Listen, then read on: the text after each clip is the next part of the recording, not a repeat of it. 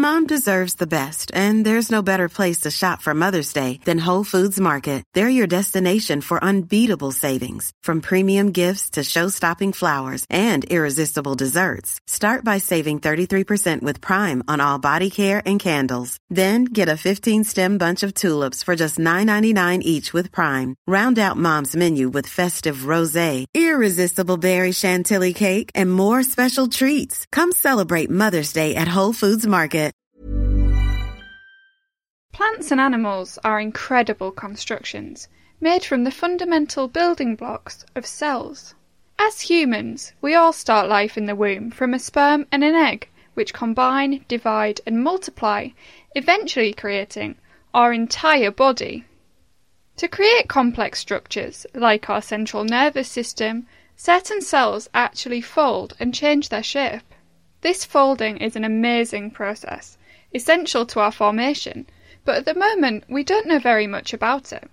Scientists think studying cell shape changes in a much simpler organism, an alga called Volvox, might hold the key to understanding our own bodies. I spoke to Raymond Goldstein from the University of Cambridge to find out how.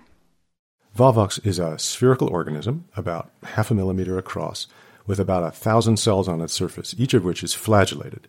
That is, each cell has two hair-like appendages, called flagella, that allow them to swim through their fluid environment. And the reproductive process in this organism takes place in specialized germ cells that are inside this mother and grow up to become the daughter colonies. Daughter colonies are actually formed inside out. And then there is this fantastic process called inversion, in which this little sphere turns itself completely inside out.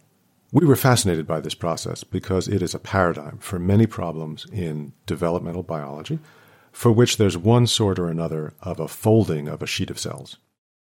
The daughter cells in this algae have to turn themselves inside out through inversion because they're born with their flagella on the inside, and if they don't, they won't be able to swim. That would be a bit like being born with your legs on the inside, which obviously we aren't. However, there is a process close to this in humans called gastrulation, which makes our stomach and intestines. But how close is this to inversion? Do we turn inside out? What actually happens in humans is not literally the same as inversion, in the sense that inversion takes a mass of cells and turns it truly inside out. What happens in us is that there is an initially spherical mass of cells, literally a very nice sphere, and it develops a kind of inward dent that eventually enlarges to become our gastric system. And so there is a big difference. But in fact, gastrulation also involves lots of complicated processes besides just cell shape changes.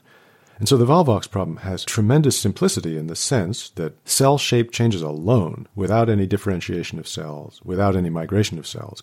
So the connection is that there is folding of one sort or another in both problems. To begin understanding cell shape changes and how we're made, the team developed an imaging method to see inversion in the alga. The process took a series of images and then reconstructed a 3D model showing inversion in real time. From this, they tested a mathematical model for how the process occurs so that we can study it in more detail. What we'll hopefully understand is how the way in which cells change their shape, whether it is an algal organism like the one we've been studying or in humans, can drive the geometric transformation of tissues into new and interesting structures. One thing that is puzzling researchers, though, is how do the cells know when to stop? Why aren't they turning inside out all the time?